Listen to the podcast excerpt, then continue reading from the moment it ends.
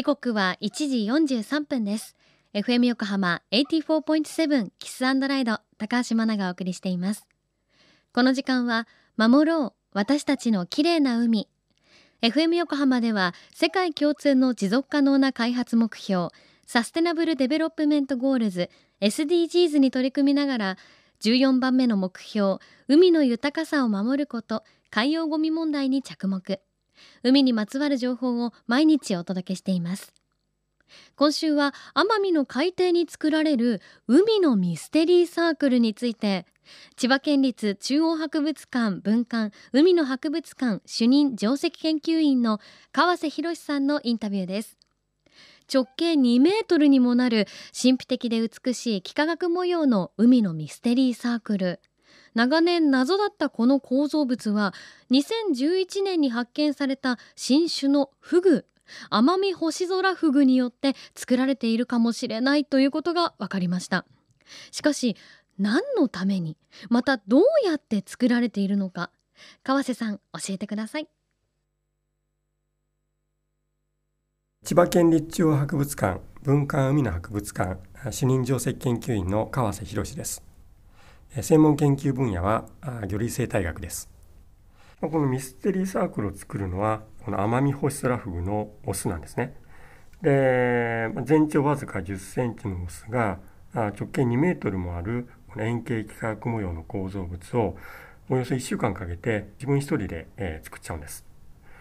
でこれまでに奄美大島の沿岸の、水深がおよそ10メーターから30メーターの海底からこのミステリーサークルが見つかっています。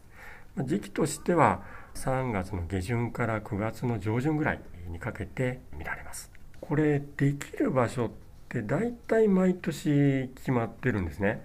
で何もないあの砂地の海底なんですけど、まあ、そういった場所って実は奄美大島周辺たくさんあるんですけれどないとこは全然ないんだけれど、まあ、大体できる場所が決まっていてでそこに繁殖シーズンになると少ない時だと結構あちこち探して1つとか2つ多い時だと10個ぐらい1回潜ってこう探索できる範囲に見つかることがあります。そう10センチの小さなフグが、まあ、2メートルの大きな構造物を作るこれすごい仕事量になるかと思うんですけどそういったことを繁殖のたびに繰り返してる。つまり1回繁殖に使ったら再利用しないんですね。なので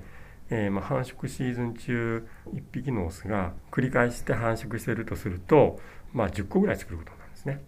まあ、半月周期。つまりちょうど小潮の頃に産卵をしてそれから大潮の頃に卵が孵化すると。大体そういったサイクルを繰り返してるだから、まあ、月に、えー、2回ぐらい繁殖をしていることになりますね。うーん、まあ、一概にどこまで強靭かっていうのはなかなか言いにくいところなんですけどただまあ一つ言えることはあの、まあ、自分が奄美ホセラフグのオスじゃなくてよかったなと。あのこれ、まあ、こんな小さな体で自分の体の、うんまあ、直径でいうと、まあ、20倍ぐらいある大きさの構造物をこれ2週間おきに作ってるわけですよね。相当な労力がかかってると思います。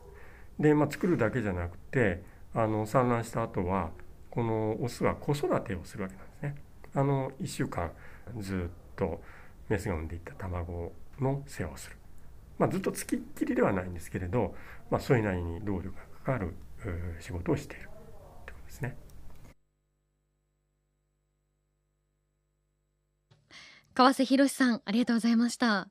奄美大島の近海に3月下旬から現れる海のミステリーサークル。およそ10センチというこの奄美星空フグのオスが一人で1週間かけて完成させていたんですね。しかもそれを2週間ごとに9月下旬まで作り続けるという。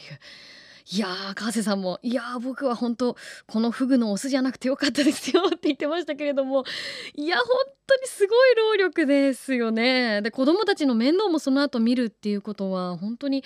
長い期間いろんなねこう本当に愛を持って子供たちに接してフグのパパには産休を育休を与えてほしいところですけれども